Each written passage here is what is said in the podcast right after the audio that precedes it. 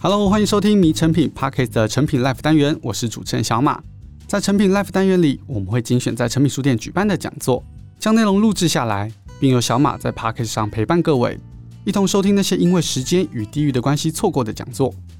今天的内容来自成品书店举办的名人夜读讲座，主题是与自然偕行，登山与书写的对话。由二零二一年成品主题周日志撰稿人詹伟雄先生与践行笔记创办人王嘉然女士，从阅读十二本自然文学，重新唤醒现代人在进化演化过程里被桎梏着而渴望回到自然之中的汹涌灵魂。讲座中，王嘉然女士分享了自己是如何从为了征服山顶而爬山，转变成为了重现古人来时路的浪漫找路者。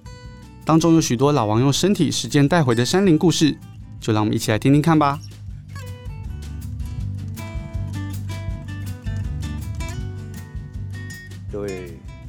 者，大家晚安哦。呃，很高兴在呃比较晚的时间来跟大家谈一谈。呃，我我最近在做的一个工作，就是帮陈品啊明年度的年历去选了十二本书，然后做了导读，然后我又找我的高中学长克襄啊老师来帮我做了十二道步道的解说。啊，再找我一个台中小同乡郭雄来写了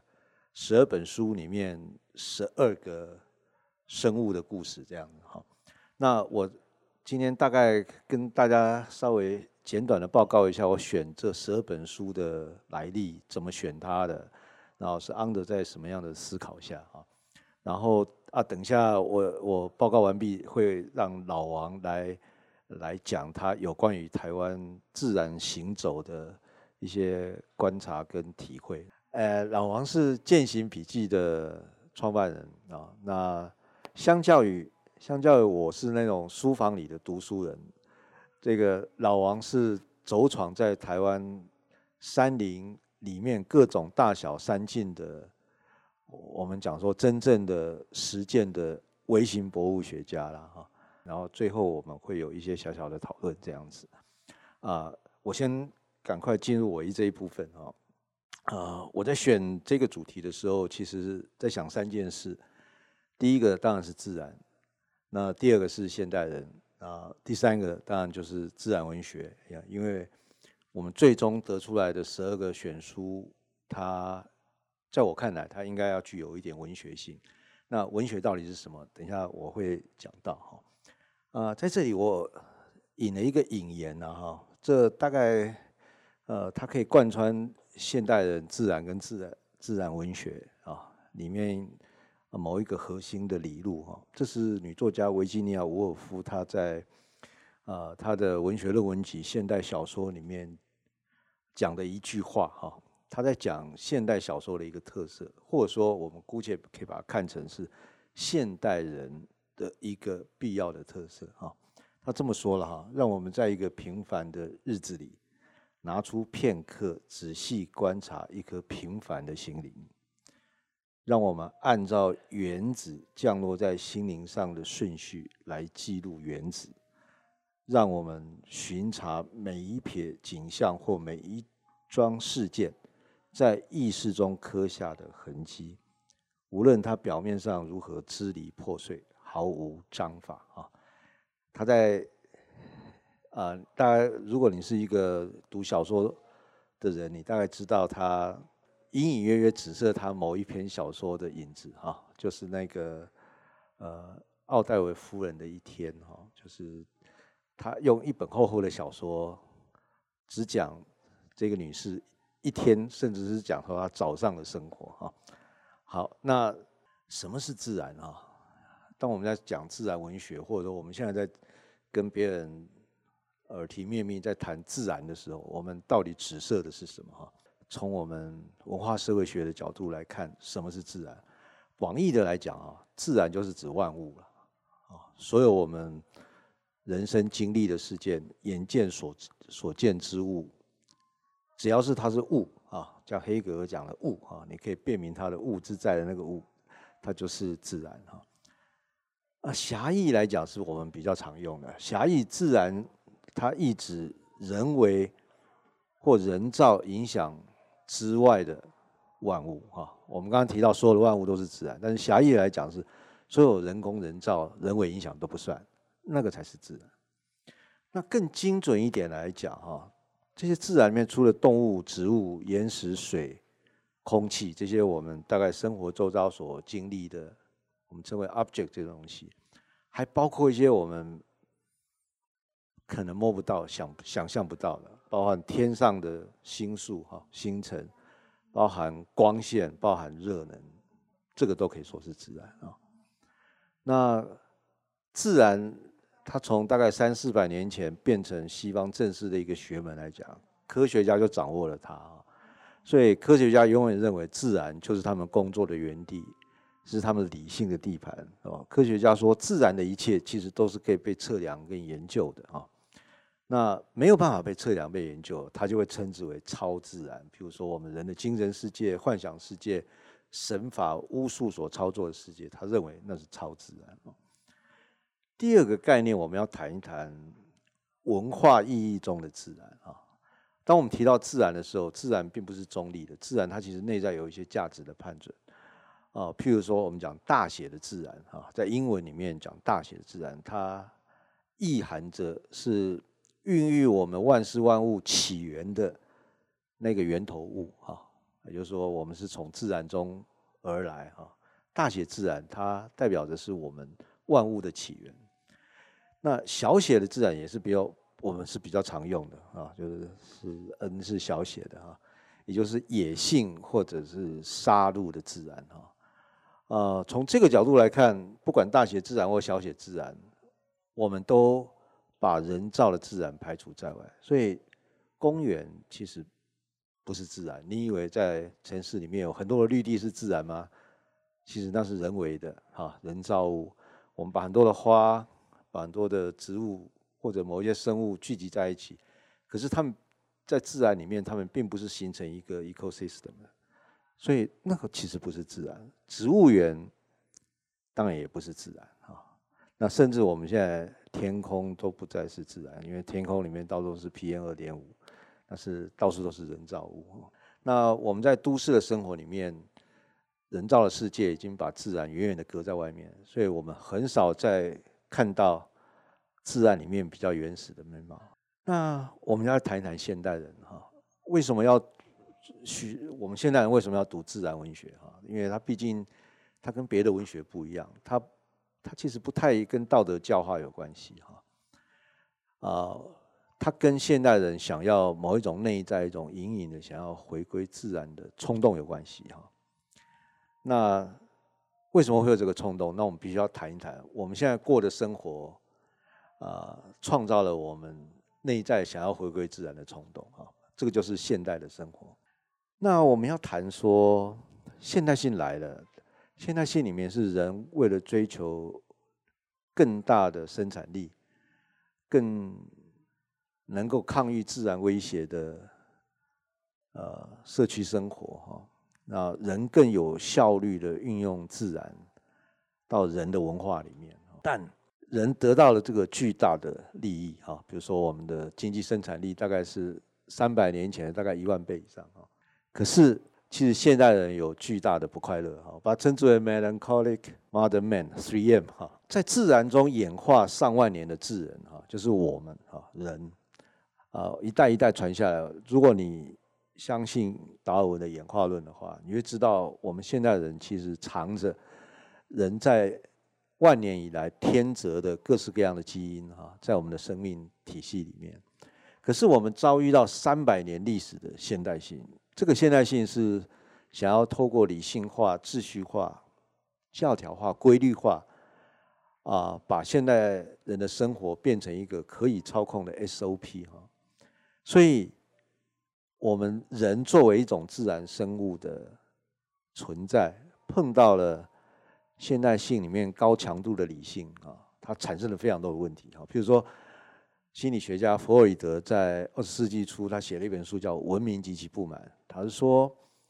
人有原始的欲望跟冲动，可是你在现代社会里面，你的社会化过程会把你压抑到内在的深处，甚至你不知道它的存在，变成潜意识。可是，当你生命某一个缺口破口的时候，这个潜意识的里面压抑的东西就会跑出来，所以人就会变成产生精神病。所以弗洛伊德讲说，人类社会越文明，精神病患就会越多啊。所以他说，文明激起不满。齐美尔是另外一个社会学家哈，他是研究货币。货币，我们刚刚前面提到的货币，货币就是把人变成一个抽象化的个体，我们人失去了主观的情感，我们人就变成了某一个啊货币数字构成的知心动物啊。所以在大都会的生活里面，其实人与人之间是失掉感情的，我们只有彼此对于各式各样数字的功利计算啊。所以齐美尔讲说，现在的大都会是一个情感的湖泊干涸的地方，就是说，在这里面，我们每一个人都觉得内在有无数的情感没有办法发泄啊。我们碰到全部是冰冷的事物。那 Anthony Giddens 他说。现在社会看起来越来越安全，其实你碰到了越来越大的风险啊，包含像天灾人祸这样的风险啊，那也包含着像九幺幺恐怖攻击这样的风险，那也包含着在产业全球化里面巨大变迁，某些公司突然倒闭，像在呃二零零二零零八全球金融风暴里面啊，很多公司突然失业一样啊。所以，个人其实必须每一天都去衡量他行动的可能的结果，也就是透过反思性来去料理风险社会。那产生的结果就是无尽的疲累哈。那另外一个英国社会学家，他是波兰裔的鲍曼，他其实是研究消费社会学啊，他也研究自由本身。他说，现代社会是让每一个人拥有无穷尽选择的自由，你可以买这一本那一本书，你可以买这样或那样的商品。可是你没有不选择的自由啊！就现在社会里面逼迫你一定要做选择，而且现在社会里面有一种强大的力量要 push 你变成这个社会里面公认最好的那个人，也就是说，你你最具有发明自我的能力，你最具有变身的能力，最具有流动的能力。鲍曼有一本最著名的书叫《Liquid Society》，他是说现在的社会就是一个流体的社会，你能有能力从 A 点快速流到 B 点，再流到 C 点。你在社会的流行里面，越能够有移动的能力，就成为这个社会里面最成功的人。可是你不断的移动造成的结果，也是现代社会里面一种空虚的来源哈。所以压抑、压力、忧郁、伤痛、疲倦，还有现代人对亲密关系的渴望，既渴望又恐惧，这件事情，它让现代人在现代性里面。成为一个忧郁的对象啊，呃，举个最简单的例子，我们现在，呃，当我们在社会学里面有一个有有一个指标是，当女性的劳动参与率越来越高，它的另外一条在统计上有意义的曲线就是离婚率啊，就是当女性所得越来越高，这个离婚率就越来越高啊，因为当家里两个都具有经济主体能力的人在进行家庭的生活的分工的时候，就很容易起冲突啊。所以现代人其实人与人之间的关系比较像是刺猬跟刺猬的关系。所以现代人是对亲密关系既渴望，可是又非常恐惧，因为很怕我们家里旁边那一个人明天就变成一个刺猬啊。所以人开始像他在这万年来，呃，孕育他长大。帮助他演化的自然，回头去求救哈，这是我们在谈现代社会里面可以看到的几个明显的现象。比如第一个，人需要亲密关系嘛，但是人跟人又很难相处，因为人永远带着刺啊，因为人永远希望自己长成秀逸的人，所以一个秀逸的人如果跟另外一个秀逸的人相处，那没办法，那我们的亲密关系从哪来？我们亲密关系就是从同样，它是生命，可是它没有长刺的的动物来啊，所以家里的狗猫就变成你亲密关系的重要的提供者。这是向自然求救的第一个面向，也就是说，现代社会又是一个宠物社会啊。第二个面向是现代人开始去自然里面寻求各式各样自然的原始刺激啊。所以，如果我们讲二十世纪是一个 indoor 的世纪，二十世纪你可以看到这是一个 outdoor 的世纪，许多人都回到自然世界里面。当然，回到自然世界，我们在前面有提到啊，就是你你你回到人造的自然，跟回到我们那个讲的小写的荒野的自然其实不一样哈。但它终究反映着现代人想要回到那个乡愁地带。去找寻那种原始答案，演我们在人类基因演化里面某一种选择性亲近的自然所给予我们的那种抚慰的答案哈，向自然求救三就是进到荒野，荒野的意思是说那里完全没有人，的定义叫荒野啊。你进到一个没有人的荒野，你需要就是你自己像鲁滨逊一样。是从这中间 rebuild 了一个全新的自我回来啊，所以我把它称之为第三层的求救行动哈，就是我们现在越来越多人进到，比如说一个人横渡大西洋啊，然后一个人去横渡台湾的中央山脉，或者说一个人穿越撒哈拉沙漠，这样你都是回到。全部的自然跟你对峙的状态，然后你重新去找一个自我来啊，就把自然当做大写的自然。求救的第四层，我把它称之为冒险，就是你把你的生命放在自然跟你对峙的那个天平上，然后在那一刻里面，让自然给你最赤裸的生生命的力量啊。我们看到各式各样极限运动的操作者，大概都是这样啊。他们在城市生活里面，啊、大概已经活不下去了哈，所以他们下了山还没有喘息完毕，就必须要再上山或者再下海啊。那最终这些人大部分都丧命在他们选择的冒险的路径上。那我们知道现代性给我们那么多压力，那我们要回到自然，那要如何重回自然哈？那我作为一个观察者，我看到的是现在。回到自然里面，不管是我们前面讲的走 outdoor 路线，我比较冒险程度更强的这些方法哈，博物学家的呃这种身份跟作为是一种最典型的范型哈。那博物学家他的你外在看他的主要工作是采集，透过知识来进行分类，可是你透过他的实践面上，是他的身体进入各式各样的蛮荒。他同时得到知识的长进，可是他也同时他的身体得到了非常丰富的经验，长成一个具有高度渴望行动力的主体。啊，那博物学家，我是以这个十八、十九世纪相交的洪宝德来做一个小小的举例。啊，啊，他跟歌，他是歌德的晚辈。哈，但是歌德非常非常喜欢他，因为。歌德在他的身上看到了一种新人的可能性，也就是，他对万事万物永远有着高度的热忱，而且他永远渴望着自己进入那个自然的世界啊。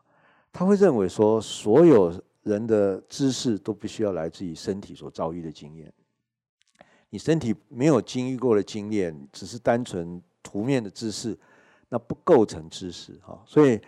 啊，洪宝德在十八世纪末、十九世纪初进行了一个最伟大的冒险啊，他从西班牙国王那里拿了一些经费，然后到中南美洲，然后最后到了美洲，做了将近五年的探险。他在旅程中边采集，然后就边把标本寄回欧洲来换钱。那最终他在十九世纪初回到欧洲的时候，他成为与拿破仑。知名度等同的一个大号的人物哈，他也是史上第一个啊，同时拿到英国皇家学院还有法兰西学院外籍院士的一个外国人啊，当然他是普鲁士人啊。那在他身上你可以看到几件事情，比如说他有一个非常强大的身体的技术，也就是说他可以啊爬上当时啊欧洲人认为。全世界最高的山就是在委内瑞拉境内的钦波拉索火山，哈，五千九百公尺高，所以他的身体技术是非常强的。然后他可以在呃，亚马逊平原，他把身上接的那个电满，去承受大概五六十安培电力，通过他身体的能力，哈，他就是要用身体去遭受的，哈，要去体验这些事情嘛，哈。那他另外一种感受的记忆，也就是说，你的身体经验到的时候，你可以把这些经验非常细部的分类，啊，像是一个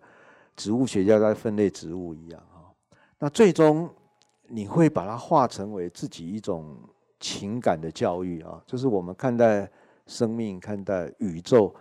看待世界，你会有一种全然旁观的向度。洪宝德晚年他写的一本大部头著作，是人类史上啊公认为自然科学史上的第一部百科全书，叫做《Cosmos》，就是宇宙啊。可是最终，洪宝德他可以说出一种故事。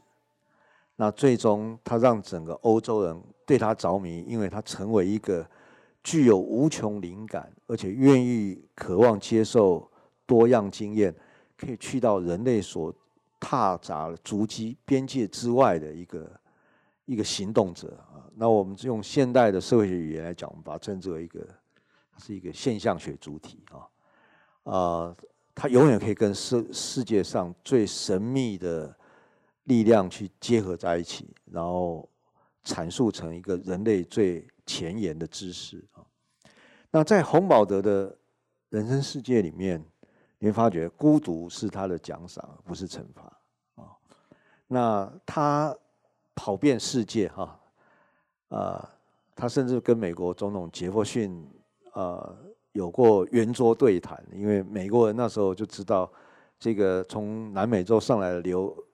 流流浪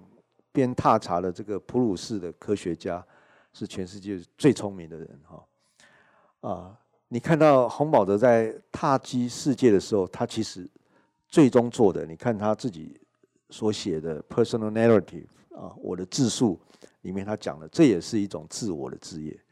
也就说，我慢慢从一个乡巴佬的普鲁士人，变成是一个巨大的灵魂的的世界人哈。那这个是十八、十九世纪交接发生的事，但我们在当下的世界社会里看到了，其实重回自然的浪潮里面，我们这里面绝大多数成功的行动者，都是循着博物学家的角度去找寻他们重新跟自然结合的关系。哈，那在十九世纪的台湾。也有非常多的日本的博物学者来到台湾，啊，等下老王大概也会讲了哈。那我观察到他们在台湾，在中央山脉里面做各式各样的采集探险，那他们的人生故事最终另一个吸引人的面向是，他们往往变成了另外一个人啊，也就是说，他们在完成博物学家往往在完成他们啊一种。一种超越性的工作的时候，他的自身生命也到了另外一种超越性的状态，这是很特殊的啊的故事哈。在我看来，对我们读书人现在在座的各位而言，最有启发的是，我们应该回到自然，重新练习做一个博物学者。我们用最敏锐的观察，用最纤细的纹理，然后用自身的情感，不只是知性。还包含自己跟宇宙相接的感性，用这个角度去回到自然，去在自然里面找寻解决我们人生痛苦的解答。哈，那回到文学哈，因为我刚刚大概讲了一下现代社会是这样，现在社会 push 我们要回去自然寻找答案，然后 push 我们采取在现代生活里面一种进入，就是我们成为一个。可以活在城市里出走的小型博物学者或者微型博物学者啊，那我们为什么要读自然文学啊？那文学其实有一个特别的力量啊，所以假如当我们要想要成为一个文学化的博物学家哈，那我们必须要也稍微了解一下文学。什么是文学啊？那在 Wiki 上你会看到最简单的定义是，只要用文字跟语言。所做出的各式各样的记录就是文学哈，但我们读书人显然不会这么认为嘛哈。那我会觉得俄国的 formalist 就是俄国的形式主义文学评论家，他们讲的这个这句话其实最适合来描述文学哈。他说：“Literature is, is organized violence committed on ordinary speech。”文学是对寻常言说的一种组织性暴力啊。呃，这种话怎么说？假如说你一般一般这种口语文字，我们日常沟通文字就是讯息的交换而已嘛，它不会让你特别印象，所以你入过目即忘啊，这是日常语言的特质。那文学不一样，文学是要让你看到的时候过目难忘哈，甚至你会进入一种主动进入一种想象的世界，你会对文学家所接触的生命命题产生巨大的共鸣啊。所以文学期待获知一种效果，就是把人从平庸的世界带往超越的世界。我觉得我们日常生活这种平庸。带往一种超越的，不管你读莎士比亚或者读陈寅仁的小说，你都会觉得在那个世界里面你，你得到一种诗意啊，得到一种你跟世界连接的一种神秘、难以言全，却又情感丰富的一种结果哈。所以博物学家式的文学，它就有了一种独独到的特色了哈。第一个是它非常非常热情。啊，第二个是，它是透过观察而来，不管是你的眼睛的的视觉的观察，还是你的皮肤进行的触觉的观察啊，它都是必须要透过，呃，我们讲说观察，你人在现场看到事物而来，它跟古代的哲学家、科学家透过。阅读、讨论抽象的形上学的思索而来，不太一样。所以，博物学家一定有强大的身体经验。博物学家他在所有的感受里面，他要转变成性灵的沉淀物，他必须要透过领悟这个程序啊，就是我观察到这么多东西，然后最终得到一个结果，得到一种情感的沉淀啊，这种是领悟。那博物学家永远是现场主义者。我们人到现场才说了算啊。那既然博物学家人是面对万物哈，他对人就不太有兴趣，所以我们看到几乎所有的博物学家，他们都不喜欢跟人在一起，他们热爱跟孤独为伍啊，有点像梭罗。梭罗其实是一个小型博物学家，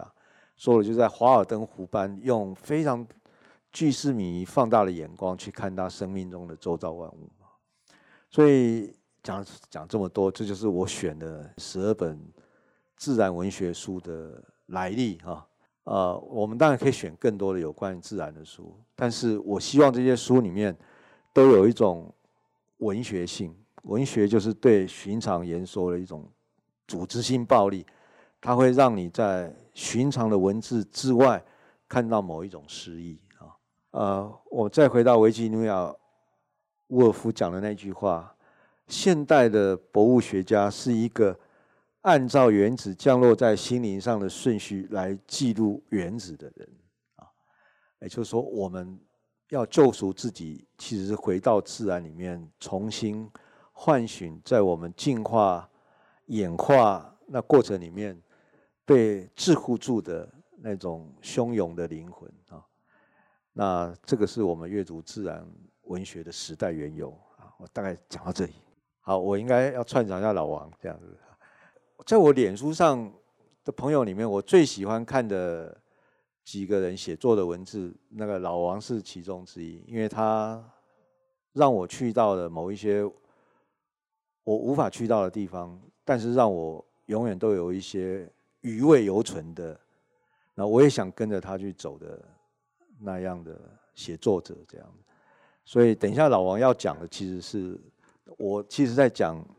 啊，自然文学怎么样跟我们现代人的生命产生关联。他则是要带领我们去到台湾的山林里面，然后透过他自己过往好几年的实践，然后他自己也做了网站，他也做了 GPS 的啊 APP，然后这个过程他可以分享他如何。要把自己跟台湾的我们讲到新兴的这些有博物学家心智的自然踏行者带到台湾的自然世界里面，所以应该让老王自己来讲啊。好，交给老王。谢谢詹哥。那个，那刚刚詹哥讲的是，呃，他对于诚品这次日志推荐的十二本书。那我自己在这十二本书当中看过三本书。那，嗯、在这些。这些书籍里面，其实我觉得它有很多的启发。那对我来说，我觉得大家可以先从刚刚的自然文学里面啊，回到台湾自己这个地方。我们我觉得很多嗯，台湾人是很不了解台湾的。我们很不了解台湾到底有多少的宝物。那其实这些事情在有文学记载或者是在有记录的时候，就是大概日本人的时期是记录最详细的时候。所以呢，在一九一二年的时候，Price 他是一个英国的植物采集家，他受到英国植物植物园的委托来到呃，然后日本人请他到台湾，那他就很兴奋，那时候他才二十多岁。他来到台湾，先去了阿里山，然后去看到了阿里山两千没，几乎是两千多岁的巨大的快木林，他非常非常惊讶，因为他唯一能想到全世界有这么大树的地方，就是在美国的那个巨山。那他就觉得很疑惑，为什么在一个这么小岛、小小的岛上会有这么大的森林？但是我们现在在看阿里山这个地方，我们几乎已经看不到他书里面或他记载里面那些描述的那那么大片、那么大的森林。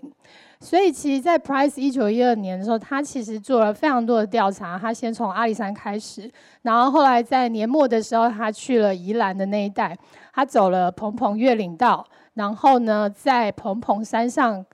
呃，找到了台湾一叶兰。那其实蓬蓬这个越岭道，应该说爱永线啊，蓬蓬爱永线。然后在三星角板山警备道这个地方，他做了非常多的采集。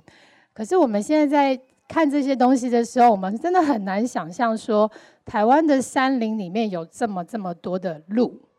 所以这是一个很有意思的事情。也就是说，我在。呃，从十几年前开始登山的时候，我是以山头为目标。可是我这几年在爬山的时候，已经不再以山头为目标，我是以找路为目标。因为我想要找到，呃，台湾的山里面竟然还有那么多的路，是曾经不管是植物学家或昆虫学家或动物学家，他们都利用了这些路。进到山林里面去做各式各样的采集，所以我觉得那个他们在当下看到的这一切，一定是非常的惊讶，想说哇，一个一个岛会有这么丰富的地方，就像那时候 Price 他到了阿里山，他看到了这么多的大面积的大大红块，他的。第一个想，他讲的是哇，这真的是一个无尽藏的地方，所以我就觉得，以现在来爬山的时候，我就会很好奇，说，呃，他们看到的景象跟现在我们去看到的会有多大的差别？还有那些路，它到底现在变成什么样子？所以就会变得很有意思的是。我是因为要去找路，然后进到这些路，他们是为了要去找寻他们的热情，或是实现他们的某一些成就，他们进到台湾的山，并且利用了这些不不管是清朝留下来的路，或者是日本人开的警备道，或是爱永线，或是里番道，他们进到这些山里面去找寻他们的这些想要找的东西，或甚至是非常的惊讶。看到这些东西，那很有名的一位鹿野忠雄，他其实在一九二六年的时候，呃，利用了旧太平伐木的这个道路，他进到神代谷的那个附近，就是那一带，他看到了一个，呃。很惊讶的看到了一只非常大的蝴蝶，那个就是树凤蝶，其实它也是台湾特有种。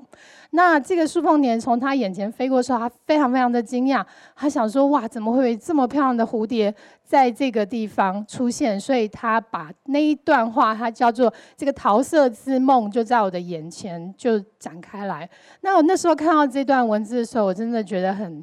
嗯、真的觉得很梦幻。就是这些景象其实都在台湾发生，然后台湾的生态其实是非常非常丰富。像以现在来说，在植物学上面的采集已经有五千多种特有种是台湾采集的植物，那里面有很多命名的东西，也其实是在日本时期的时候就已经奠定了大部分的基础。所以呢，刚刚詹詹哥有讲，就是我们呃这些人他们进到山里面，可能是有一些目。热情或是一些呃实现的一些企图心，想要了解他们要调查的这个区域。那我们现在进到这个山里面，或是我们进到自然，或是我们去登山的时候，到底是用什么样的心态在看这些路？那所以，嗯，呃我我想讲的是说，在看这些詹就是詹哥的这个选书的时候，其实我想到我自己本身在台湾爬山的经验。那就不讲山这件事了，因为我这几年已经不太爬山头，山头大概顺便去经过，我不会为了那个东西而去山。但我知道很多人都是为了捡山头而去爬山，那每个人的目的不一样。那我讲一下我自己的例子，就是我是为何从呃登山变成找路。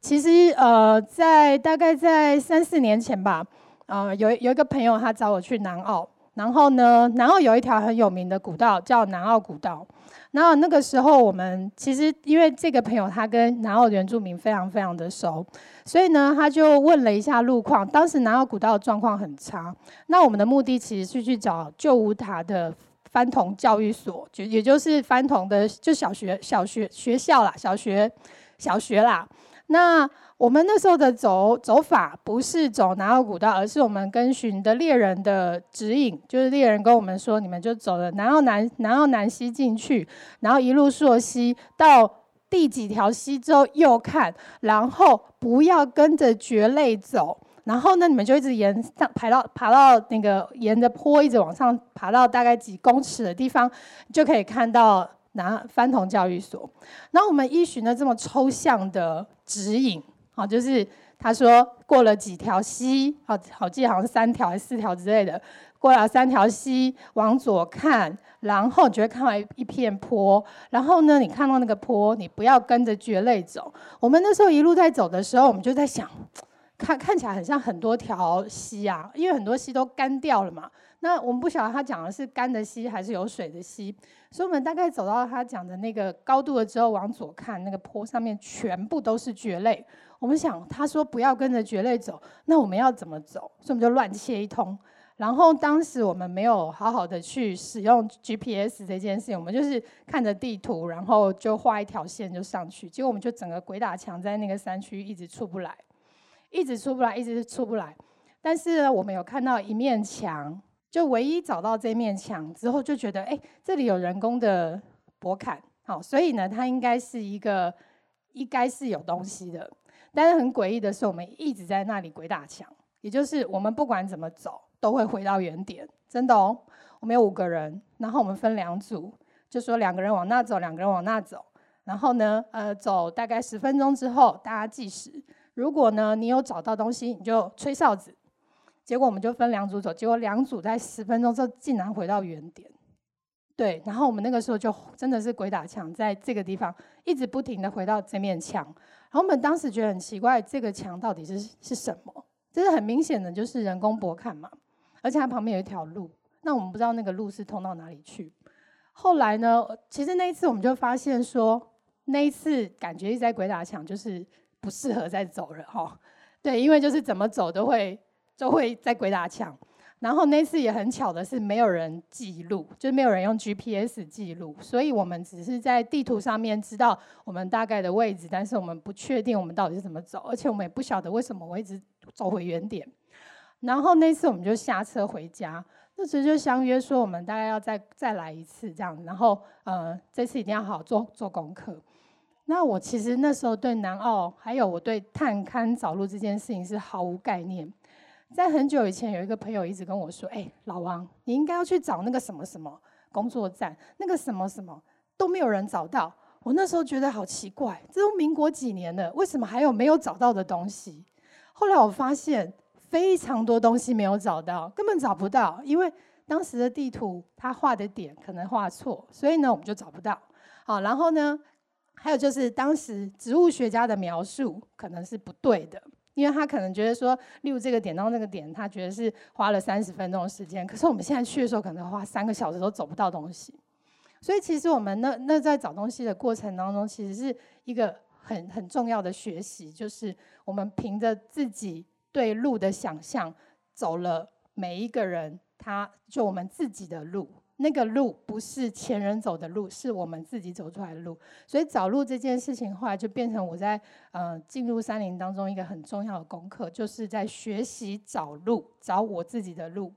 那后来我们大家应该很好奇，我们后来有没有找到？好，后来呢，其实我有找到翻童教育所，但是我不是我不是说西上去的。那这条路到底叫什么呢？那个带我的那个朋友，他大概他是今年又去了一次。他有很顺利的，这次有做功课，有定到位，然后找到了这个墙之外，其实找到了这条路。这条路是比亚豪警备道。那这条路其实，在南澳来说，它很多的采集学家，其实在当时都有去使用这条道路去做采集。那所以我们其实算是解了一个心中的谜。那那个呃三三四年前第一次去探勘，就是这个经验。这个经验完全改变了我对登山的这个。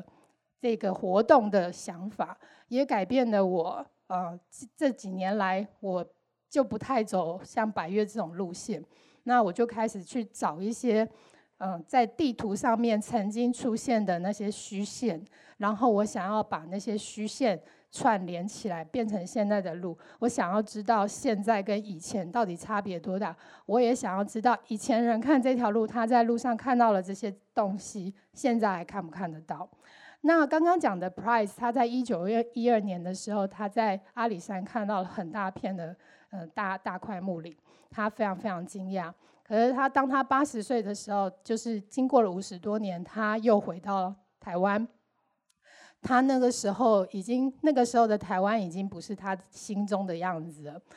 因为阿里山的森林已经全部几乎被砍伐殆尽，所以他当时看到那片无尽长的森林已经没有再存在。那他在蓬蓬山上看到的，也被命名用他的名字命名的台湾一叶兰，也在蓬蓬山区也再也都看不到了。所以呢，其实嗯，在这样短短的一百年当中，我们可以看到那个自然的环境改变是有多么的巨大，而且它到底是因为什么样的原因？造成说，嗯，以前他们看到的景象，在一百年后几乎已经完全看不到。那还有一一个很有意思的故事，就是我那时候看一篇日本时代的记录，就是在现在侠客罗岔路去叫北坑溪古道，它其中有个住在所，他写说，因为以前住在所他们提供的是很好的食物，很难想象哦。他提供在山里面的这些住在所，你去如果登山者或采采集者经过的时候，他们是可以要求住宿的。那他住宿有些呃这些这些住在所会提供的，竟然还有海鲜，好，然后还有就是很新鲜什么烤鱼什么这些东西。那现在看的时候觉得很不可思议啊，就是我们现在吃东西都要自己背上去，可是那时候是他可以吃到像呃呃海鲜汤，好，还有什么。呃，蚌蚌壳汤，然后还配生鱼呃，那个什么呃山药啊，不是那个芥末，就是山葵。它山葵是直接种在住在所旁边一片，所以它是可以现摘山葵去磨，然后配的饭吃。那这个我看到这个记录的时候，我觉得非常的惊讶，想说哇，竟然有这么高级的食物可以吃。那去去，后来听说那个驻在所，其实你要找山葵是一颗都找不到，现在已经都没有了。所以真的，我觉得以前的人他是为了他自己的梦想，或者是他为了要实现一些目的，他进到山林里面去做采集。他可能用的是当时日本人开的警备道、里番道，或者是呃之前留下来的爱永线，他进到这些山区里面去做采集。而我们现在去的话，我们是。要自己砍砍路，然后去把它找出来，然后为了这个目的，我们想要去看他走的路，然后把那条路找出来。这目的是很不一样，可是我觉得大家的心态都有一点类似，就是我他们想要呃好奇，哦，想要知道台湾有什么，所以呢，他靠着这些路进去，而我们也是好奇，是他们到底在好奇什么？所以我们呃去，然后呢，我们用一些方法，因为这些大部分的路都已经断掉，或者是已经已经不见，所以我们要靠的老地图，或者是我们自己对路的一些感觉，然后走出自己的一条路。那我觉得这个是一个，嗯，在登山实现来说，我觉得它是一个。对我来说，目前的我是一个很有意思，然后我也觉得是非常多需要学习的地方。那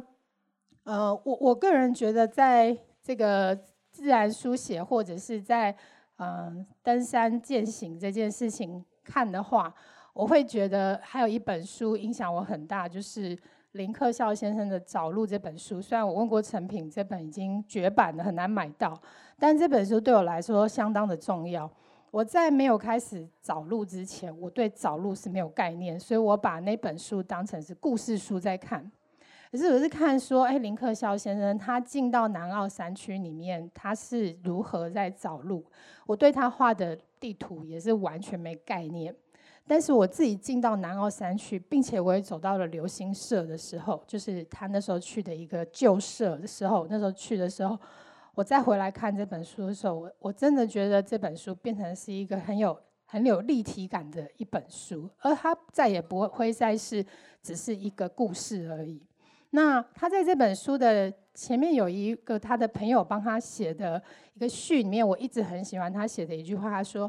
登山跟找路，如果前者是强调征服跟成就，那后者就是谦卑跟感恩。”在荒烟蔓草中学步，领受大自然的规律，改变生命的对待。那我觉得这句话后来就成为我爬山一个很重要的一句话。是，嗯，我觉得登山，呃，像今年，尤其是今年，因为我们做网站，我们就很清楚，今年爬山的人非常非常的多。可是爬山也有很多的问题。有些人觉得他爬了一两个百岳，就好像已经很会爬山了。因为他觉得他就是在用一种 OK，我已经登上山顶了，所以我要再去找下一个山顶，找上下一个山顶，我再去找下一个山顶，我要一直不停的去爬山的目的是因为我要一直一直去征服这个山头。可是我后来觉得，我开始在做探勘这件事情的时候，发现我懂得真的非常非常的少。每一次我去探勘回来之后，我都觉得我很弱很逊，因为我什么都不懂。我看到这个，我不知道那什么；看到那个，我不知道什么。我只知道它好像有博坎，它好像有东西，它好像是一条路，它好像曾经有过人类的足迹，它好像曾经有人在那边工作，或者是曾经有人在那边学习。可是我完全对这些细节不了解。就像我在山上常看到一大堆酒瓶、一大堆酱油瓶、一大堆药瓶，可是我却难以想象他们以前在这里的生活到底是长长什么样子，还有那些药瓶到底是拿来干什么用的。我都不知道，所以我觉得在这个找路的过程当中，会真的越来越觉得自己很不足，然后越来在大自然当中学习谦卑跟学习。所以这个是我个人对于登山以及自然的一些体验。那呃，那那这样的话，我就想要介绍几本其他的书，就是刚刚有讲说，Price 这个英国的植物学家哦。他那个时候在一九一二年的时候，其实他很密集的在台湾做了采集，就是先在阿里山，然后后来又在呃宜兰山区。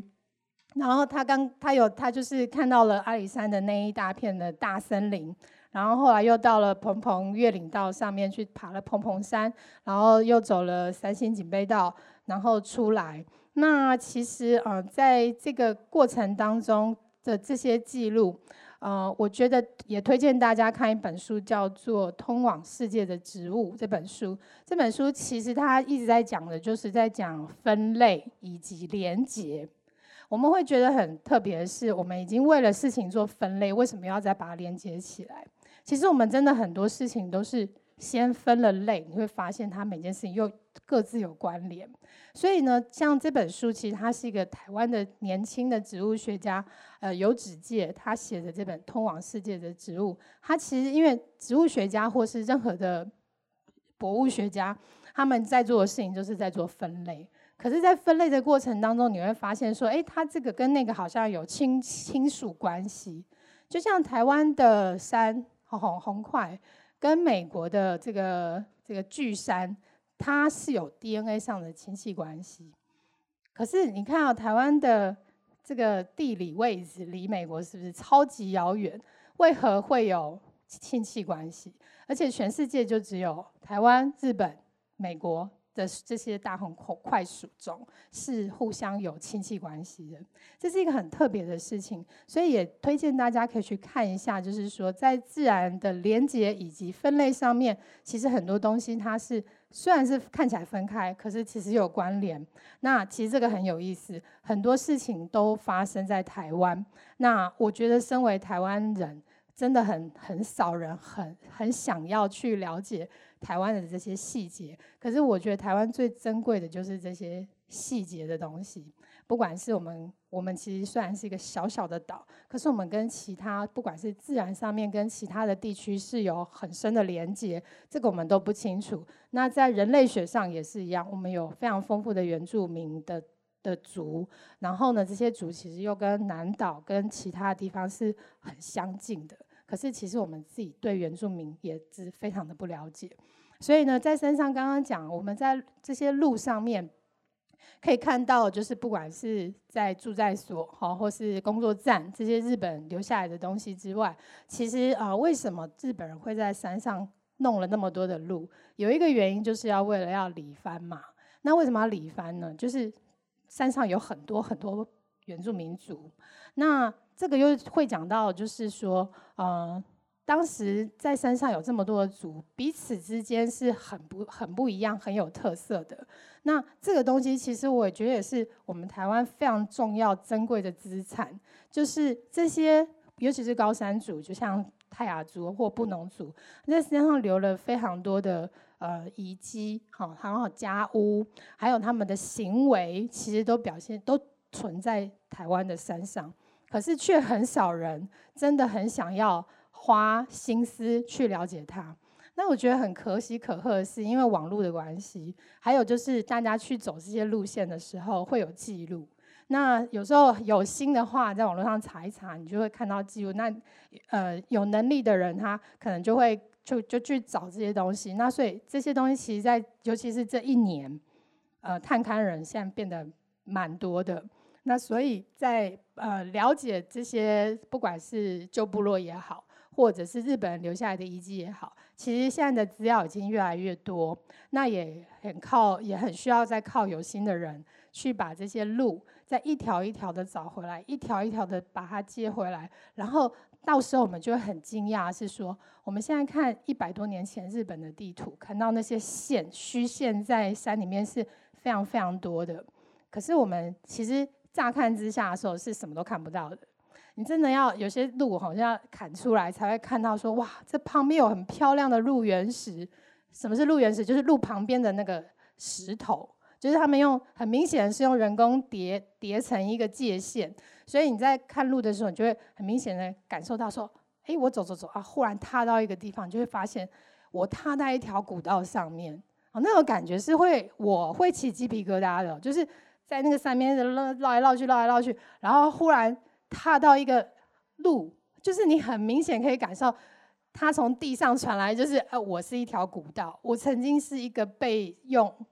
是有公用的地方。所以那个时候你就会觉得哦，非常感动。我踏在了一条前人走过的路上，而这条路上它曾经被做来，可能是植物学家拿来做采集，或者是呃昆虫学家拿来做采集，或者是它有占警备的功能，或者是它有游便的功能，它有很多很多的功能。所以这条路上面曾经有很多人都走过。所以你就站在那里闭着眼睛，你就想很多人从你身边走过的那种感觉，你就会觉得哇，这山上其实以前是很热闹的。然后呢，在旧部落的时候，你你看的那片山，你现在看它可能都是一一片树林，因为绿绿的，什么都没有。可是你闭上眼睛在想的时候，就是哎，那边以前曾经冒着烟，因为那里是家屋，那边有在泰雅族，他们就会生火。因为他们要生火，才能够让房子温暖，能够让这个房子保持干燥。然后呢，那已经是吃饭的时间了，所以整个画面变得非常有灵魂。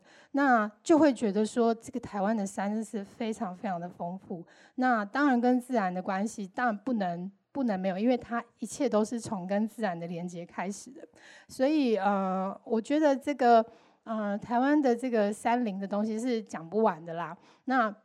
我也自己讲讲一下我我自己的经验分享给大家。那再回到这次的这个成品的这个推荐的呃成品的这个嗯二零二一年的日志里面，我看了这几本，就是詹哥这边特别的选书，我觉得那每本书都很有意思。那这些书也都全部已经都有翻译成中文版。那所以我我也是很很推荐大家，就是。这本这本虽然呃小小的日志，其实它很丰富，然后它有很多的面向，那呃也也很值得大家去去去读它。那最后我还是想要以以植物学采集或是采集这这个方向来讲这个呃我推荐的书。那我还蛮推荐的，就是呃林务局罗东林管处出的一本，就是请吴永华老师写的。《桃色之梦》《雾林之歌》《雕山之月》这三本书，它是三本系列书，还蛮厚的。那这里面的资料全部都是在收集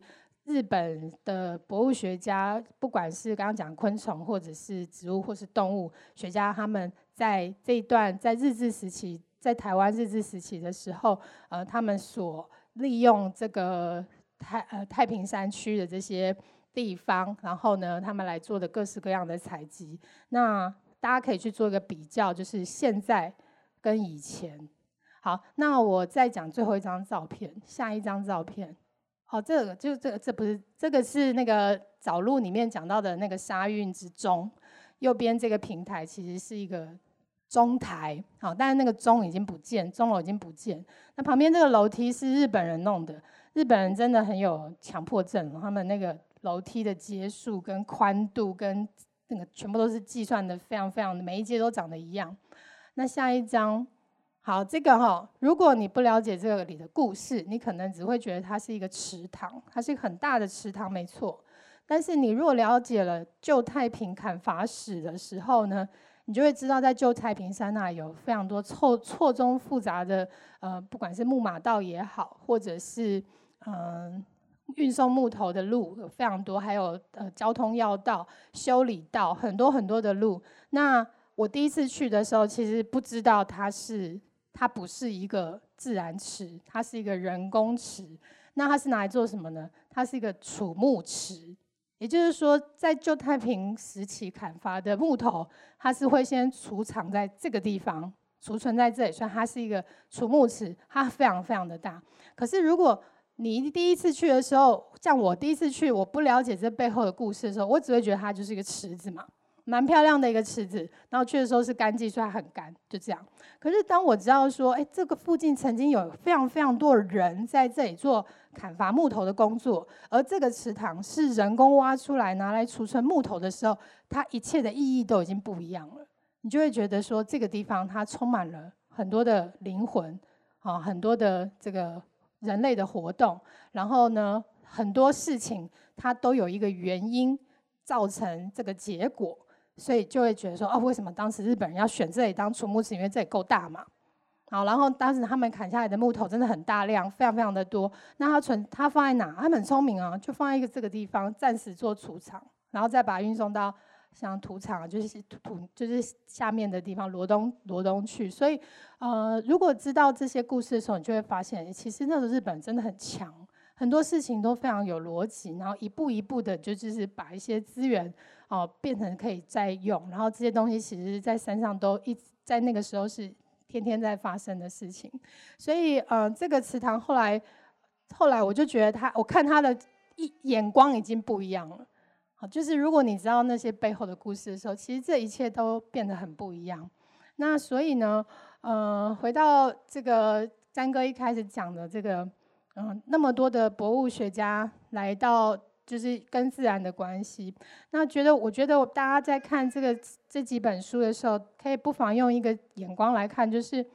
哦，我们在看这些作者，他不管是用热情或者是自我实现的时候呢，你可以用想象，你可以用期待，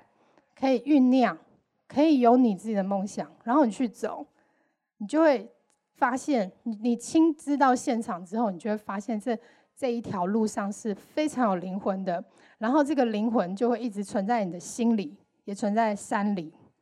所以，呃，我想就是最后一句话，就是奇克果的一句话，分享给大家，就是生命必须要在前瞻展开，但是也只能从回顾中去领悟。刚刚老王提到的，我补充一下了哈。刚刚老王提到的，其实日本人在台湾的自然世界里面所做的经营，其实是东亚现代性里面最精密的部署计划，包含台湾的山头的三桥点的测量是是那个年代日本他自认为最精密的技术，然后可以透过最精确的计算，把它所能动用的自然能量，做一个总体规划跟部署的一个实力的展现。那包含开设的三条纵贯横贯中央山脉的越岭道，加上无数的呃那些砍伐木叶的这种山地部署。我跟你讲，我我家是我跟你讲，我家住丰原嘛，我家是那个大甲林区管理处。你像你知道我家的门口就是一个两个台北中山足球场大的储木池，然后八仙山林场砍伐下来的木头就直接用火车直接开到我家的门口，然后我看到用非常长的镰刀把三个人要三个人四个人才把那个火车上的原木把它勾了，让它滚到池里，然后掀起滔天巨浪。那时候我大概。四五岁，我就蹲在池子旁边，每天看这个。然后每一年的七月，我们都会有一些普渡，因为很多小孩子在那个木头上跳来跳下去啊，就跳下去就淹死。然后最早的山难救助是在我们那个池子对面的直升机停车场，就当年，是就是我拥有那样的记忆。可是你必须清楚知道，那个是现代性对台湾的自然。进行最强势掠夺的年代了，那所以老王在现在回到山上，你会有一种历史性的惆怅吧？哈，就是说，当年的人跟现在我们到达的人，然后我们的心灵世界其实已经有巨大的拉锯跟不同了。可能当年的人在进行对自然进行掠夺的时候，那是一种富国强兵的想望嘛，哦。可是我们现代人回到自然里面的时候，我们仿佛是跟自然同文同种的。我们感觉到那种，呃，人的同理心、历史差距所带来的同理，但我们也看到某一种内在的失落感，这样。呃，包括我们在走那个奇莱东岭的时候，你还可以看到上面所挂的各式各样的。伐木的人造物，然后奇莱东岭的东段的部分，因为大树都被砍伐光了，所以变成无穷止境的建筑林。因为建筑是，呃，树砍完了之后，它第一个优先落地播种，然后它的地下根茎展开了之后，别的植物种植没办法发芽。其实台湾的自然生态产生重大的变化，它跟我们这一世纪以来台湾的现代性进行掠夺有重大的关联。然后，通常我们回到自然世界里面，是重新认识世界、重新认识自我的开始吧。我们其实都期待去自然里面被 shock，因为我们在都市里面，其实周而复始的单调的生活，就让我们神经大概都快都快死掉了，所以我们。只有去到那些会吞噬我们的自然的时候，我们才会苏醒过来。好了，啊，老王能不能推荐我们几条我们可以马上去走的，感受到你说的？我每次都碰到他都问他这个了哈，就是你要指点迷津一下，就给我们几条路线的建议吧。其实詹哥的学长刘克襄老师在这本里面有推荐的十二条路线。大家可以先从那十二条开始。那那十二条里面呢，其实很多我看他写的都是很有历、很有历史故事的，像草岭古道啊、鱼路古道、六寮古道、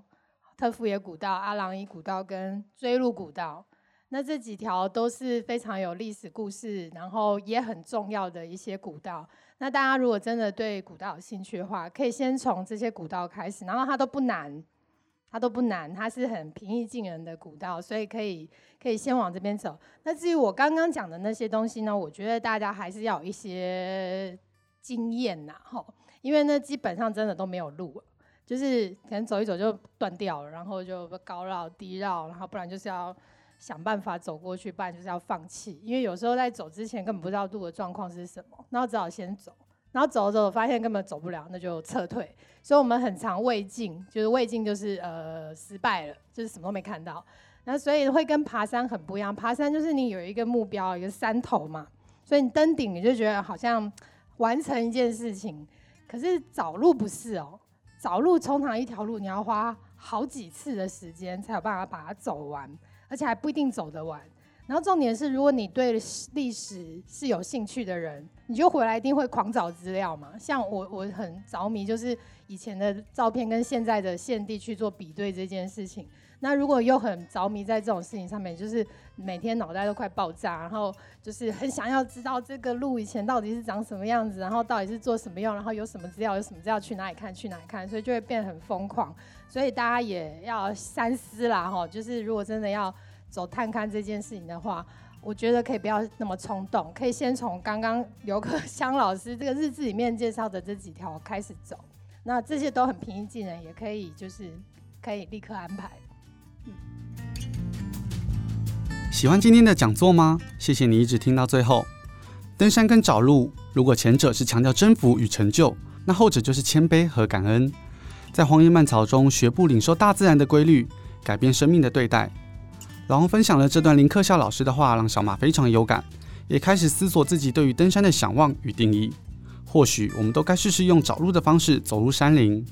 谢谢张伟雄先生和老王精彩的分享。想更进一步了解二零二一年成品主题周日志，可以在成品线上搜寻“二零二一与自然协行日志”。对登山有兴趣的朋友，可以上网搜寻“健行笔记”。希望今天的节目你会喜欢。如果你有想去却不能去的讲座活动，想敲碗。也欢迎搜寻成品人成品书店的 FB 私讯给我们。成品 Life 单元，我们下次见，拜拜。